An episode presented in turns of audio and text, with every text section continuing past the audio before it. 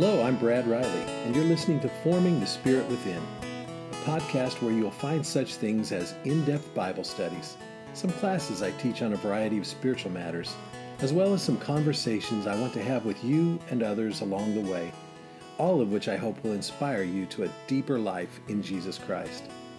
In his second Corinthian letter, St. Paul the Apostle described our lives as a process of transformation that comes to us by looking full into the face of Jesus and as we behold his glory, we are transformed into his glorious likeness in ever increasing measure.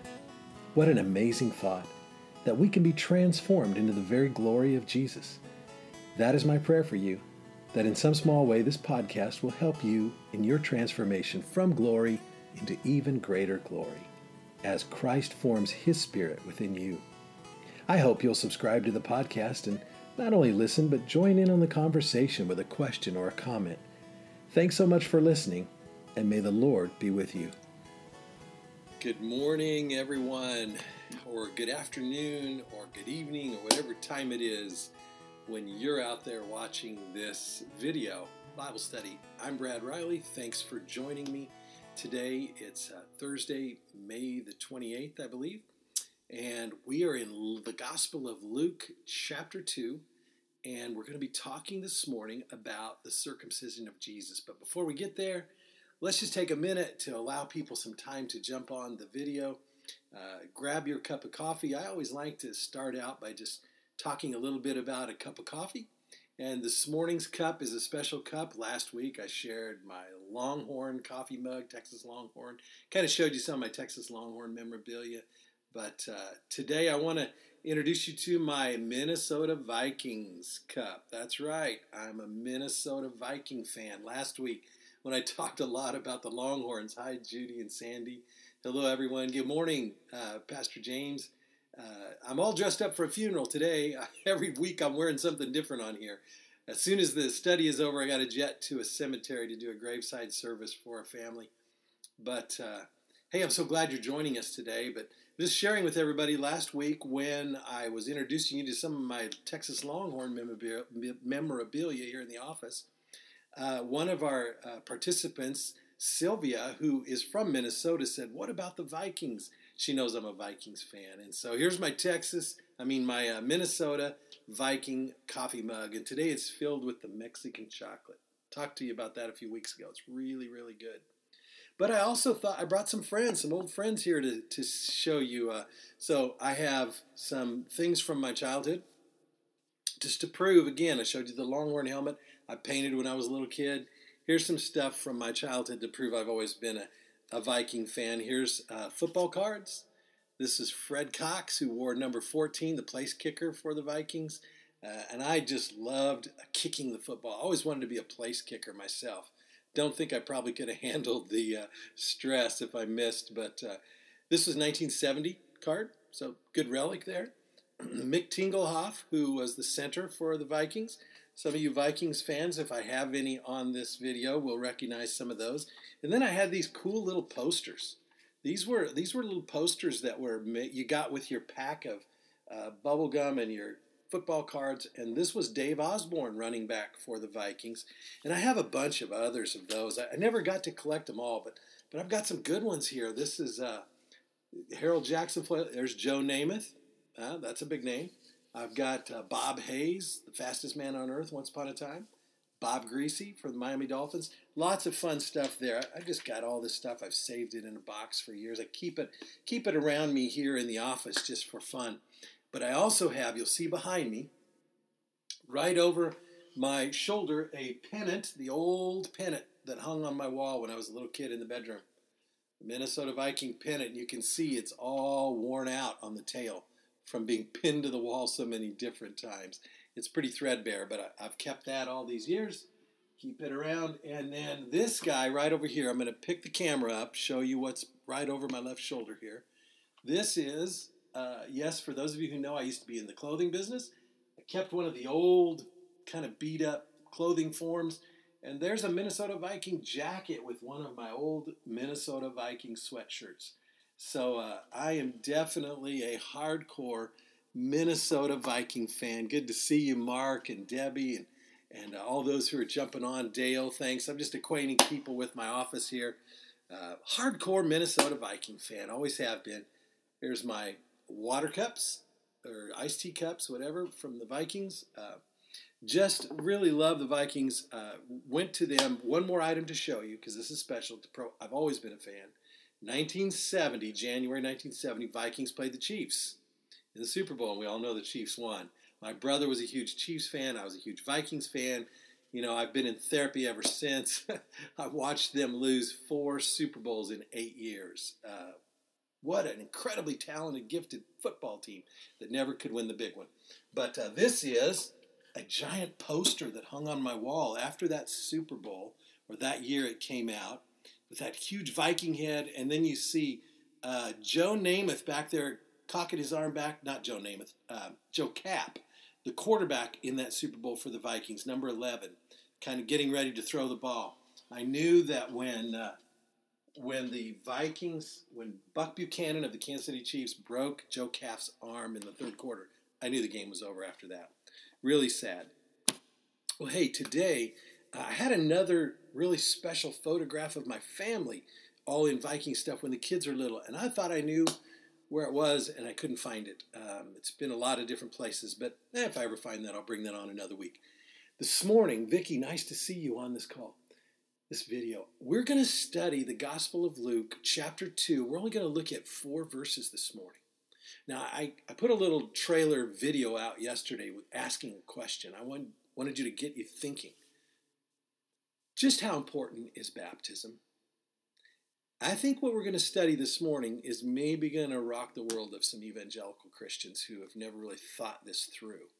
Uh, those of you who know me know I'm I'm kind of a, an eclectic Christian minister. I was born in a family that went to the Church of the Brethren. As a youth, I converted to Catholicism. I spent some time in the Episcopal Church, and I really came to the Lord fully and uh, as a young man in the Church of the Nazarene and was later ordained. And now I'm actually even going to be pastoring starting in July, uh, part time, in the Methodist Church down in Udall, Kansas. Uh, so that's coming up. I, I'm really, I've got a lot of interest and a lot of experience in the body of Christ and the church of Jesus Christ in all her forms. And I love all of them for the beauty of what they are uh, and what they bring to the, the table, so to speak. But on this point of baptism, I think this is one of the most misunderstood Christian teachings in our world today. And we're going to talk about why that is. You say, well, Brad, Luke chapter 2 is not about Jesus' baptism. No, it's about his circumcision. But I'm going to show you how we connect some dots here that are pretty powerful that compare circumcision and baptism and speak to us about the very importance of baptism. So, before we jump right in to the scripture, I hope you've got your cup of coffee. Let me take a quick sip of my Mexican hot chocolate here in my Viking mug. And uh, grab your prayer card if you have it. We always want to pray before we study the scripture. And we're going to spend the next, whatever, 45 minutes talking about three ancient rituals in the Jewish faith, all which really bear remarkable uh, importance to our faith today as Christians. So, if you have your cards, let's pray. Illumine our hearts, O Master, lover of all humanity, with the pure light of your divine knowledge.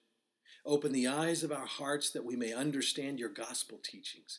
Implant deep within us the fear of your blessed commandments, that through them we may conquer all carnal desires and may be transformed to live both thinking and doing the things that are pleasing to you. For you, O Lord, are the light of our souls and bodies. And unto you we give all glory and praise together with our Father, who is from everlasting, and the all holy, good, and life creating Spirit, now and ever, and unto ages of ages. Amen. If it's your first time on today, and I think I recognize some new names uh, popping up here, uh, hi, Joan and Judith. Uh, That prayer card can be found under photos on my Brad Riley Ministries page that you're on right there. Just click it, uh, print it out, read it off of there. It's it's the ancient prayer of Saint John Chrysostom. This is this is late 300s, early 400s right here uh, stuff. So uh, it's just a beautiful prayer that he prayed before the study of Scripture, and I think it really opens our hearts and minds to what this is all about. So, if you have your Bibles, open them to Luke chapter 2, and let's look. We're just going to look at four verses today, but let's look at the Scriptures together. I'll be reading, as I always do, from the Ancient Christian Commentary on Scripture, and that has within it the Revised Standard Version, a very old but very scholarly, literal transition of Scripture. Let us begin with chapter 2, verse 21. At the end of eight days, when he was circumcised, he was called Jesus, the name given, the, given by the angel before he was conceived in the womb. And when the time came for their purification according to the law of Moses, they brought him up to Jerusalem to present him to the Lord. As it is written in the law of the Lord, every male that opens the womb shall be called holy to the Lord and to offer a sacrifice according to what is said in the law of the Lord. Quote, a pair of turtle doves or two young pigeons. End quote. We're going to stop right there. That's the end of verse 24. Uh, I mean, so just four verses to look at today. But the reason that I want to just look at those four is it's going to go into the Song of Simeon, and next week we're going to look at that. We'll finish that section of the of the chapter it's a beautiful song, one of the three ancient prayer songs of Luke chapter 1 and 2 the Magnificat, the Benedictus, and next week's Song of Simeon called the Nunc Dimittis. And uh, there's the prophecy of Simeon and the prophecy of Anna. We're going to get to all that. But it's too important that we look at what we're looking at today, that we stop and spend some time on it. Now, as we think about these three ancient rituals that Jesus and, and Mary and Joseph have bringing Jesus uh, back to Jerusalem for. Uh, the first one happens uh, on the eighth day. Now remember, Jesus is born in Bethlehem. They're probably still in Bethlehem, staying in Bethlehem. Uh, because it's very close to Jerusalem. They were there for the birth of Jesus. Hi, Peggy. Thanks for joining us. And as we, uh, as we, Beverly, good to see you. As we think this through, on the eighth day, Jesus is brought to be uh, circumcised. What's that all about? This is one of the holiest ceremonies in all of the Jewish faith. Every male child was circumcised on the eighth day, and it had to be on the eighth day. This was so important and so holy that it could even happen on the Sabbath. Didn't matter if it's Sabbath or not, this was important. Why was it so important? Think about it with me. So from the time of Abraham, God gave circumcision to the males to Abraham as a mark of covenant, as, as, the, as the symbol of who's God's people and who is not, or who are not. Every, if you wanted to be in God's covenant relationship, males had to be circumcised. And so we see that practiced all throughout the Old Testament. We see it still being practiced in in Jesus' time as uh, Jesus is born, and it's always the eighth day. Remember, sometimes we've talked about the significance of the eighth day. The eighth day is that day of eternity. You know, the six days for creation, the seventh God rested, and then we follow that plan into Jesus' resurrection on that Lord's day, the day of the resurrection. Jesus really took that eighth day and by virtue of his resurrection made it a day like any other day. In that, death had been conquered and the host of captives from Hades had been led free and salvation had come and been accomplished. The kingdom of God came to earth in a, in a, in a miraculous, powerful way we know as the eighth day a day night. And that became the day that all Christians began to worship on, not the Sabbath, as the Jews had, but the eighth day because it was the Lord's day. It's the day of the kingdom. It's the day of fulfillment. It's the day of eternal eternity outside of time and space. I love that thought. When you go to worship on Sundays, or that's in your home as we are now, but soon I believe back in our in our congregations in, in, in measure, of course. But when you come together, remember that is the eighth day. That is the day of the kingdom. You're experiencing something outside of time and space. Hey, my colleague Dan, good to see you, Dan, on here. And I, and so, why is Jesus? Jesus has to be circumcised on the eighth day because it was a matter of perfecting the law. But I want to speak to you just a little bit about what the circumcision meant and why it's so important to us today. In the sense that Jesus was circumcised, he was being obedient to the law, but he was also suffering. He was bleeding as a, as a symbol of what was to come. In his flesh, the Son of God bled for the first time as a symbol, as an antitype of what was to come in the crucifixion and in, in his passion, if you will. So that's very, very important for us to mark. Now, I'm going to hold on the circumcision talk right there. I've given you kind of a background of what it was and why it was so important. I'm going to talk about the other two ancient rituals we read in these four verses. And then we're going to end our discussion today with more on circumcision, okay? Because this is all about relationship with God. Now, the second ritual that we read about that Jesus is receiving here is it tells us that when the time came for the purification. And we know that that means, that was verse 22 I was reading, we know that that's 40 days after the birth, after the nativity of the Lord Jesus Christ. All males, it's given in the Mosaic Law. You can go back and read this stuff. We don't have time to here, but you can go back and read in the book of Exodus, the book of Leviticus, and the book of Numbers. Just do a Google search if you want to, uh, all about these three ancient rituals given in the Mosaic Law, every firstborn male child was to be uh, redeemed back on uh, this this uh, called the presentation of the Lord or the redemption of the firstborn, and it's happening about the time of the purification. Those are actually two separate events. It says when the time of the purification, according to the law of Moses, that's dealing with Mary and the purification of the woman after childbirth which again happens 40 days later if it's a male child, and 80 days later if it's a female child. So we know this is 40 days after the nativity. So the church would would set this date as February the 2nd if it's setting uh, the nativity or Christmas on December 25th. Now, what is happening here is that while Mary is being obedient, while she's a perfectly obedient Jew wanting to bring herself before the temple to be cleansed, she has to offer a sacrifice. But in doing that, she is also offering, it says, they, they brought him, meaning Jesus, up to Jerusalem to present him to the Lord. We see here images of what we do with our young children when we call infant or child dedication to the Lord. Jesus is, is brought before the priests of the temple and he is redeemed back. Now, what does that mean? This was a it, it, says to present him to the Lord. The ritual is called the redemption of the firstborn. You can go back into the book of Exodus and read about that too. And what it means is an acknowledgement that God owns everything. And it's also an acknowledgement that human life is sacred.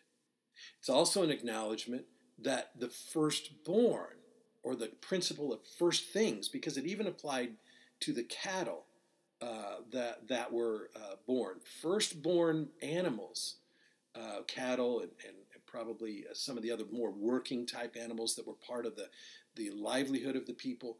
All of them were considered holy, and co- they were to be consecrated to the Lord. And in that sense, for the male children, it, the consecration was to be given over for service eventually, like Hannah did with Samuel to service in the temple. Now, there were a few exemptions. The Levites were exempt from this ritual. Why were they exempt? Because if you remember way back to the golden calf experience in, uh, in the book of Exodus when they were wandering in, in around Mount Sinai, That whole golden calf pagan experience of God's people. The Levites remained faithful, and God rewarded them, and He exempted them from this because the Levites were to be used as the priestly line uh, as sons of Levi. And also exempted were if a child was born by cesarean delivery. That was somehow considered not qualified, if you will, to uh, to be a part of temple service. Now, every child didn't go off to serve in the temple because God gave them an opportunity to redeem or to buy back their child from Him. There's some beautiful symbolism here, so hang with me. Okay, they had a price set, and that price was manageable for the people. Okay, uh, a lot of times you read in today's it, it, was called 15 shillings or 15 pieces of silver or something. And so it was it was it was reasonable. It was expensive but reasonable. Most everyone paid it if they wanted their child back. God didn't demand something that was unreasonable. But why did we have to ask the question why did god even demand this? Because he's teaching them first things first. Holy things are for the holy. Hi rachel. Thanks for joining us today and in this every every human life, everything in creation is holy. But there is an order to things. And human beings are more holy than some things because we're made in the image and likeness of God. We're, we're, bur- we're born with that image stamped in our image, uh, into our soul. And, and so, in this redemption back, think about the pagan world of that time. Pagans had this idea that firstborn children were to be sacrificed. They were literally killed, slaughtered, sacri- child sacrifice. This was very common in the pagan world of that time, of the Old Testament world, the ancient Old Testament especially. God never, ever, ever approved of that. God never wanted that or demanded that of his people. So what he taught them was your firstborn is holy and dedicated to, if you'll dedicate him to me, I'll give you, if you don't want him to go off and serve in the temple, I'll give you an opportunity to redeem him back. And what we see here is the principle of redemption. God's own firstborn son, his only but firstborn son, Jesus Christ, would be the perfect, the final redemption. And so Jesus himself, the baby Jesus, is being brought into the temple, the te- his own temple. He's God and he's being brought into the temple to be presented and to be redeemed back because he is going to be our future redemption. This is a powerful concept, and, and it goes along with this idea of purification because God, God is holy, and everything about God is pure and holy, and everything needs to be redeemed. Hi, Greg. Thanks for joining us today. So, we're working our way back to the discussion on circumcision. We're almost there. But I want you to see something that's really important about this purification ceremony that Mary and Joseph had for Mary's sake. The scripture tells us that it was written in the law every male that opens the womb shall be called holy, and to offer a sacrifice, according to what's said in the law, it says, quote, a pair of turtle doves or two young pigeons. Now, if you go back into the law, back to the book of Exodus, you're going to read that it tells us that, uh, that it's actually the Mosaic law demands a lamb as a burnt offering and a pigeon or a turtle dove as a sin offering, two sacrifices. Burnt offering is the lamb. Again, beautiful symbolism of the, the, the symbolism of the ultimate sacrifice would be the Lamb of God. But lambs were expensive, and poorer families didn't have lambs. Uh, so the law, God made an, uh, uh, an, an exemption, if you will. His mercy was being shown to those who were poorer that they could just give two pigeons or two turtle doves, one to be a burnt offering, one to be a sin offering. That's pretty powerful when you think about it. And what does this scripture teach us about Mary and Joseph and, and Jesus and their family? It says they're poor because that's all they could bring. They couldn't bring a lamb, they didn't own any sheep, they didn't own a lamb to bring. So when we think about the life of Jesus Christ our Lord and his special ministry to the poor, it wasn't just because he's trying to teach us something, He knew what it was like to be poor. Mary and Joseph were poor, and there is no shame in that. God chose, as we heard Mary sing in her Magnificat a few weeks ago, He chose to lift her up out of her humble estate, her poor estate, and to bless them and to bless her. Uh, what an amazing, uh, amazing. Hi, Michelle. Thanks for joining us. And Sandy, good to see you. It was an amazing example for us to understand that, you know, there's no shame in being poor. Um, in, fact, Jesus had a lot to say about poverty, and he had a lot to say about wealth. And when you follow everything that Jesus said, honestly, it was, a, it was a lot easier to get into heaven if you were poor than it was if you were wealthy because there's so much that can come between us and God if we're not careful. I'm not preaching that you can't go to heaven if you're wealthy. That's not what I mean. That's not what Scripture teaches. But there's a blessing in poverty as well. Blessed are the poor in spirit. And Luke even says, Blessed are the poor. He doesn't even say poor in spirit. He just says, Blessed are the poor when he comes to. We're, that's getting ahead of us. We're not there yet. Pastor Cecil, good to see you.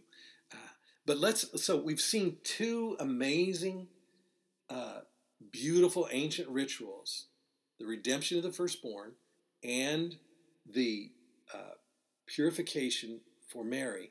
That Jesus' family is being obedient. This is the life of God's people, and they are being obedient, perfectly obedient. But let's go back now to the discussion on the circumcision. On the eighth day, Jesus was brought to be circumcised. Two things happened. The flesh of the foreskin was removed. There was bleeding and there was pain. There was suffering in that sense. And those are all symbolic of the future pain and suffering and bleeding of Jesus Christ. And there was also the naming ceremony. And it tells us right there in the scripture that he was named and called Jesus. And it says that's the name the angel gave to Mary before the child was even in her womb. Why? Because Jesus, the little word Yeshua in Hebrew, literally means salvation. What's in a name? A lot. The holy name of Jesus. It, it, there is something to be said that it is in his name that we, as Paul says in Scripture, that we live and move and breathe and have our being. And that's going to become even clearer what Paul meant by that as we talk about this idea of circumcision. I'm going to invite you right now to start to open your mind to why physical acts of worship, like circumcision in this case, and what we're to what I'm to compare it to you is is baptism because I believe that's what it is compared to. Why those are so important. I asked the question leading up to this video this study today just how important is baptism anyway? Is it just a public profession as so many proclaim it?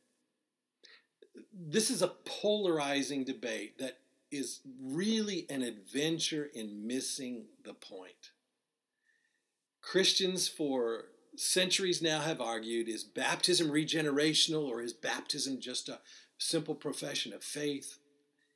it, it misses the point. It, it's not about either or, it's about the essence of the experience. I'm going to explain what I mean by that. We are saved by faith. No question about it. Scripture is perfectly clear, and I truly believe every Christian who's truly a Christian believes that. We are saved by faith not of works, lest any man should boast. And that faith is by the grace of Almighty God. There is nothing we can do to earn it. But a careful look throughout all of Scripture shows us that salvation, the salvific work of God, is never separated from baptism, from the act, from the physical act of baptism in Scripture, save one time in the New Testament, save one time.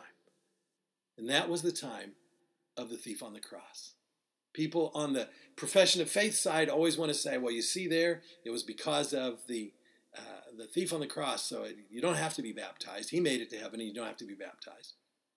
People on the other side of the argument, the regenerational side, say, well, you see, uh, you have to be regenerated through baptism because Scripture says that's what saves us. They're both missing the point. What saves us is the grace of Almighty God.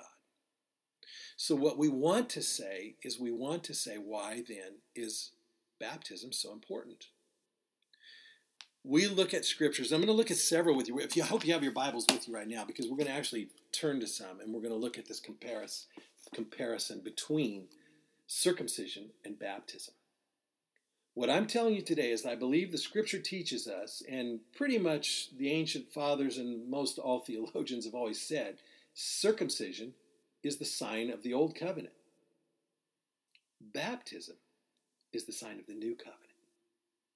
Just as you couldn't get into the old covenant without being circumcised, a male, of course, the family, the, the firstborn male, all male children were circumcised but the family, the women were considered part of the family, part of the covenant by virtue of who they are. But the obedience came through the male line, and that's why the mark of circumcision. But I want you to listen to some very important things here uh, in Scripture. Let's look at the book of Colossians, chapter 2. Randy, my friend, good to see you. Turn with me to Colossians chapter 2, and, and we're going to look at a few words here. The Apostle Paul is teaching about being aware of false theology. This is what he has to say. Verse, I'll begin with verse 8. Let's just begin with verse 6. This is too important. As you therefore have received Christ Jesus the Lord, so walk with him, rooted and built up in him and established in the faith as you have been taught abounding in it with thanksgiving. So there's a definite faith too. There's a catechetical teaching of the belief in Jesus Christ that's being passed on from generation to generation.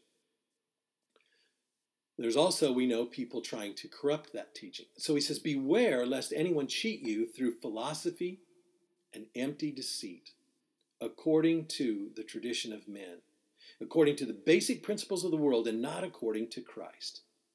For in him, meaning in Christ, in him dwells all the fullness of the Godhead bodily. And you are, very important, and you are complete in him, who is the head of all principality and power. Now here's our key verse, verse 11. In him you were also circumcised with the circumcision made without hands. Wow. He, he goes on. By wow's not in the scripture. That's just me stopping to, to wow. In him you are also circumcised with the circumcision made without hands, by putting off the body of the sins of the flesh by the circumcision of Christ. Comma, buried with him in baptism in which you also were raised with him through faith in the working of God. The Apostle Paul, in the same breath, is saying we're circumcised in Christ. Well, that would be impossible if Christ hadn't been circumcised. Okay. His circumcision was for us.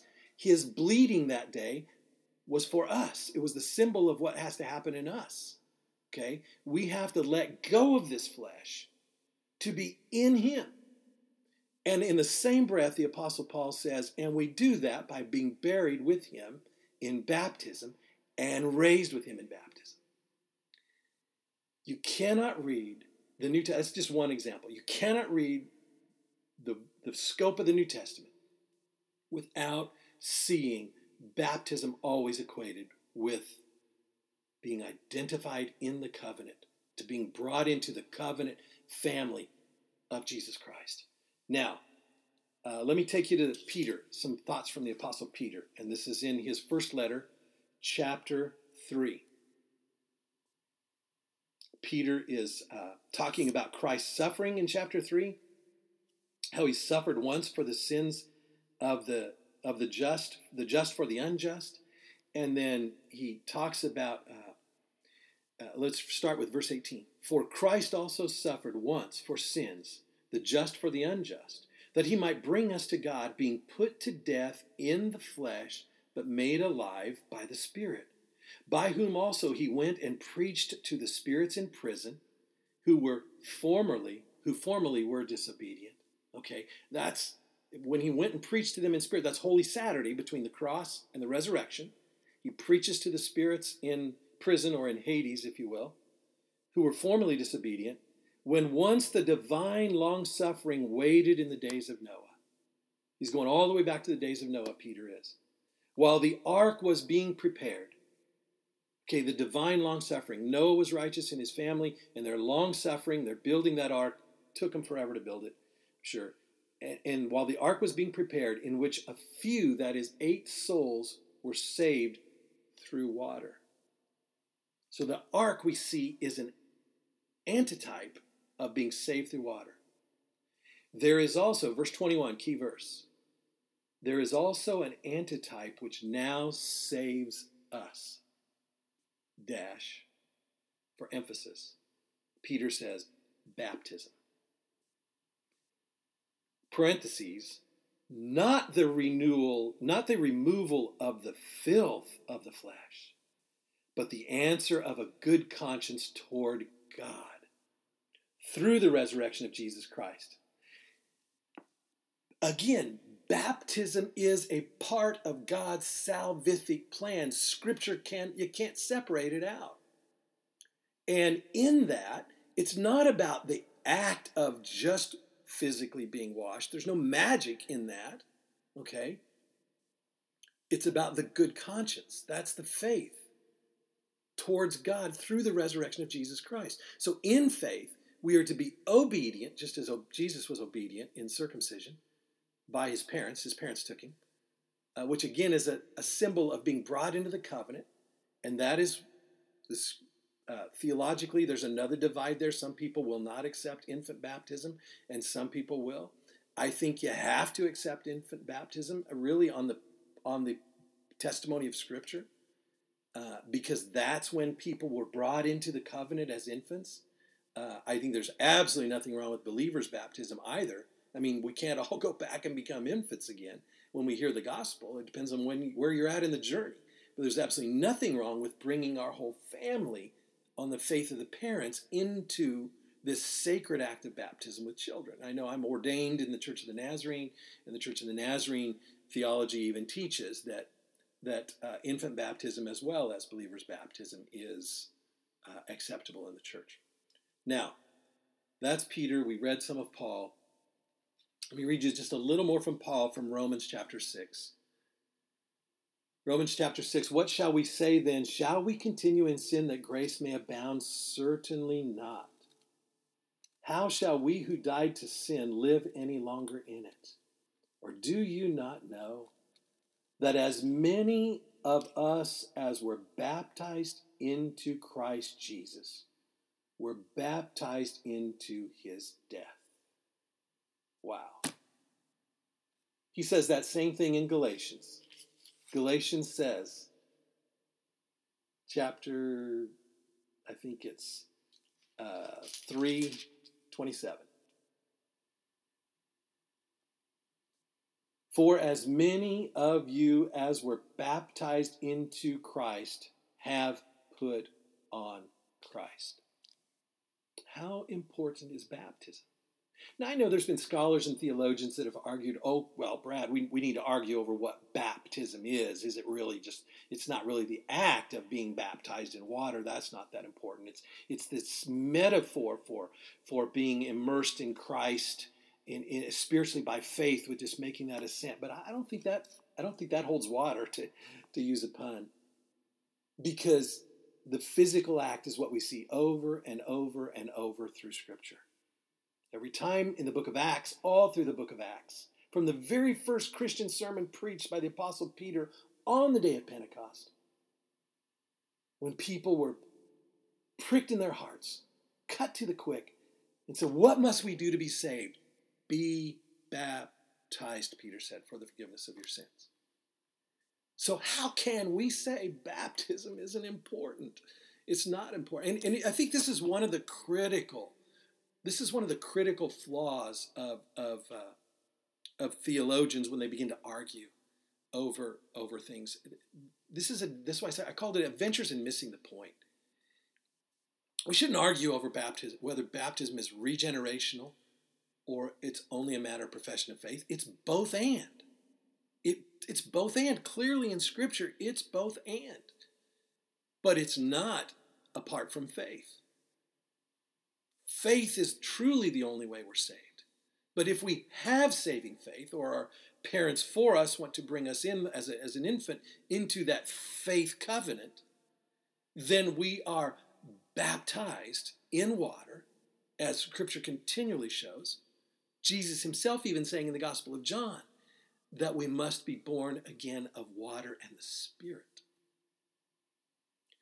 So, I want to share with you some thoughts here. If I run out of time, it's 11:40. I have to be careful with my time, your time and mine today. Um, I, I, I want to share with you some ancient church fathers on this subject.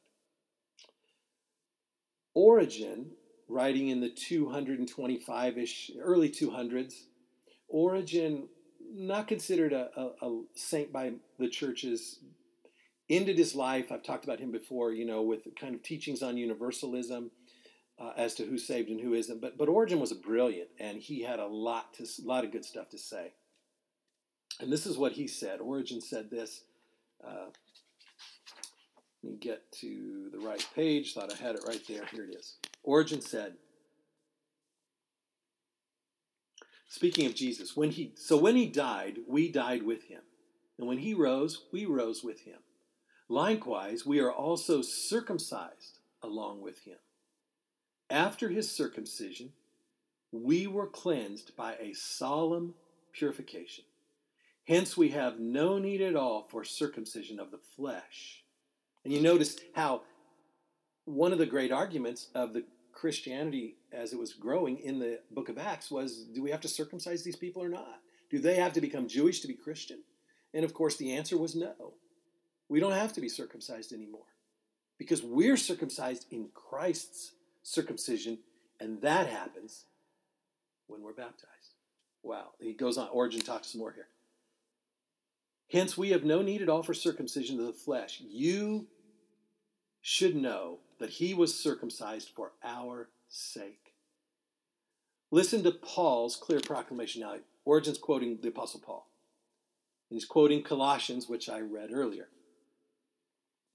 He says, For in him the whole fullness of de- deity dwells bodily. And you have come to fullness of life in him who is the head of all rule and authority. In him also you were circumcised with a circumcision made without hands by putting off the body of flesh in the circumcision of Christ, and you were buried with him in baptism, in which you also were raised with him. He's reading the same thing I read earlier from Colossians, right? He's quoting that. Our baptism is how we are circumcised in Christ. It's how we're brought into the covenant, just like the Jews were brought into the covenant through circumcision. I want to give you some more from Cyril of Alexandria, St. Cyril of Alexandria, one of the greatest catechetical teachers of the early Christian faith, uh, writing, I believe, in the early fourth, early fourth century or around the 400s. He says, St. Paul says, and he's quoting St. Paul, that neither circumcision counts for anything nor uncircumcision. On the eighth day, Christ rose from the dead and gave us spiritual circumcision. He then commanded the holy apostles, Go therefore and make disciples of all nations, baptizing them in the name of the Father and of the Son and of the Holy Spirit. Interesting that the Great Commission is to baptize, but yet we have all kinds of Christians in the world that don't even practice baptism. I can't figure that out. And, and he says, he goes on, and we affirm that the spiritual circumcision takes place chiefly in holy baptism. I think that word chiefly is important, and I'm going to talk about why in just a minute.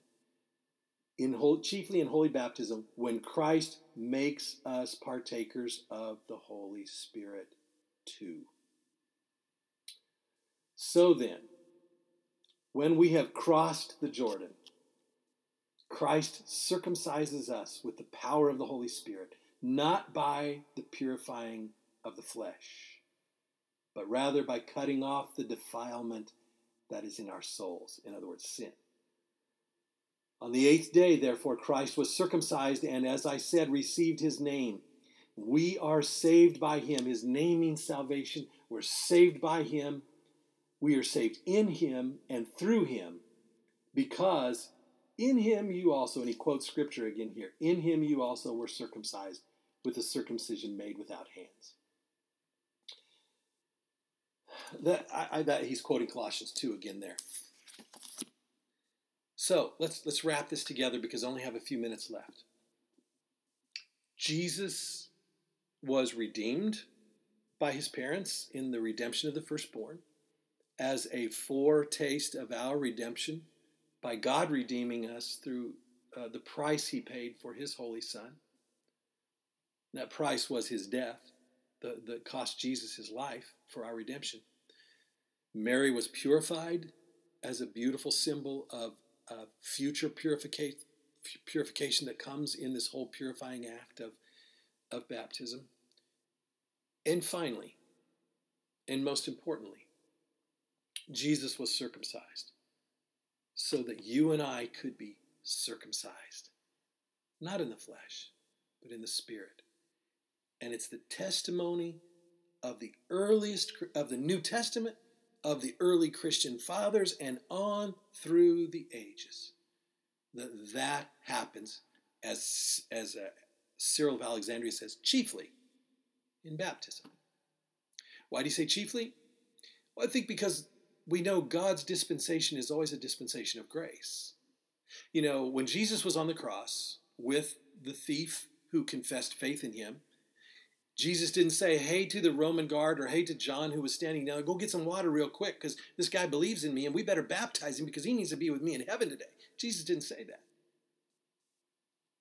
Because that thief experienced desire for the living God.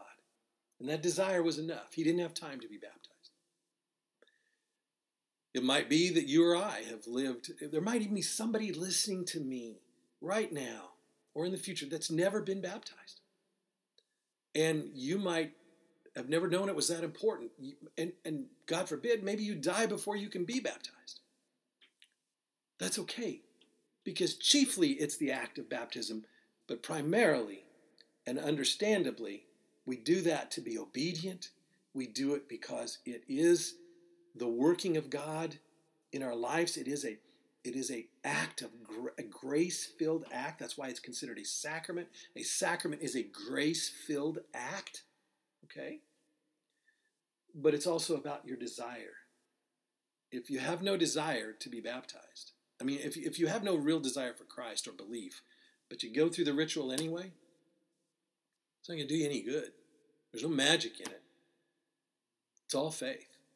Now, one last scripture for you that really points this has always been God's plan.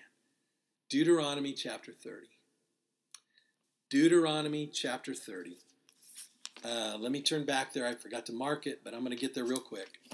Deuteronomy chapter 30. And verse 5. Moses speaking. Then the Lord your God will bring you into the land your fathers inherited, and you shall have it as an inheritance. He will prosper and multiply you more than your fathers. And the Lord your God will purify your heart and the heart of your seed, and to love the Lord your God with all your heart with, and from all your soul, that you may live so he goes on in uh, in Scripture to talk about. I mean, there's a long, long passage there that that I wouldn't be able to read it all to you, but it's all about a matter of the heart. He even says, and I'm struggling because I didn't underline it here or look for it. He, he talks about uh, that you be circumcised in your heart circumcised in your heart. Deuteronomy says that you be circumcised in your heart. He's talking about baptism. He's talking about the day when we will let God cut away all the defilement, all the sin, and bring us into his covenant relationship to inherit the land the Father's prepared for us. So, um, look at my notes here real quick. Make sure I didn't forget anything for you. Yes. Why? My final thought for you today. Why does it have to be water baptism? Why can't it just be faith? Two reasons. Real. I'm going to give you two reasons. There are probably a lot more than that. One is because Jesus was baptized. Jesus didn't need to be baptized to be forgiven of any sin. He didn't have any sin. But he did it to sanctify the waters that we should follow in them. The second reason that I want to give you why I think baptism, and that is because why the physical act in the water is so important. It's because water is the symbol of life, and symbols matter because symbols are matter, physical matter, and matter matters. Why does matter matter? Because Jesus, our God, became matter. He took on our physical flesh to sanctify it, to redeem it, to bring it back into perfect covenant relationship with the Father, the Creator, with Him, with the Holy Spirit. Now, I, don't know about you, but that just gets me excited. It just gets me excited. Matter matters. It is. When we reduce Christian faith, Christian teaching, I'm sorry, when we reduce, reduce Christian teaching down to just an intellectual assent, which I'm sorry to say, much of evangelicalism has done for the last few hundred years. We didn't get here overnight. We didn't. When we do that, we miss the point that matter matters. It matters. One of the greatest heresies that Jesus and the, the not Jesus but the apostles had to deal with was this idea that matter didn't matter. That was Gnosticism, that the body is actually evil and the physical world is evil. No, it's created holy by God, and we are holy because we are matter. Every human life, no matter how vile they live, still has the image of God stamped on their soul, and they matter. And so, through these beautiful symbols of water and oil, you know, oil for anointing, water for this, dirt, ashes on a forehead, dust to dust, all these physical symbols matter because God works through them in a very mysterious way. I can't explain it. I'm going to be wary of anyone who says they can explain it because we can't explain the work of God completely. We're, we're the we're the kettle. We're the, we're the pot. He's the potter. But we can believe and we can act in obedience because matter matters. Water baptism matters. It is the primary, the chief way that we are brought into the covenant relationship with God. It is a part of the salvific act of God, and we shouldn't try to separate it from faith, as too many Christian churches have tried to do. Well, one of the ways we didn't get here overnight, we didn't get in this quandary overnight, but it says something that for probably 17, 1800 years, at least that, all Christians believed baptism was the pathway to salvation.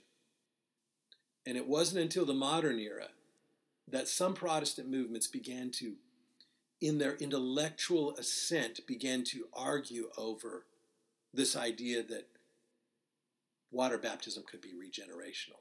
And they were probably reacting rightfully to a, a uh, period of time in the Middle Ages when many things were done wrong, many things were taught wrong. And that's why we had a Reformation. But, as I said in that little video, sometimes in the Reformation, what happened is we threw the over a period of time, what Protestants did was throw the baby out with the bathwater. There's some things we lost in the Reformation that we shouldn't have lost. Um, so, you know, the church stands always in need of reformation because every generation has to take a truth that Jude tells us in Scripture was once and for all delivered to the saints. And we have to figure out what that is, and we have to pass it on to the next generation. If we leave off the first step, which is the figuring out what it is, then all we're doing is accepting what somebody else laid on us without really understanding it. And that's why we're studying the Bible like this. This is why we are studying the scriptures verse by verse, historical context, looking at what the earliest Christian believed and how that played out over time, and to say, where are we today? What reformation does the church need today? Probably a lot, but that would be a whole other podcast. So, hey, thank you for joining me today. This very important discussion on our circumcision, which is baptism, uh, which is the new covenant, water baptism. Uh, so, as I always say, you may not agree with me, and if you don't, I'm teaching this in love today. I love you. I'm not. If you if you're part of a church that doesn't even practice sacraments, hey, guess what? We have the same Lord. I wish you could discover what I believe is is a beautiful nourishment to our soul, which is the sacramental life. But but if you don't, that's okay. We're not going to divide over it. I love you. We both love Christ. So the truth spoken in love is what the Apostle Paul is all about, and his teaching, and that's what I want to be about. The truth spoken in love.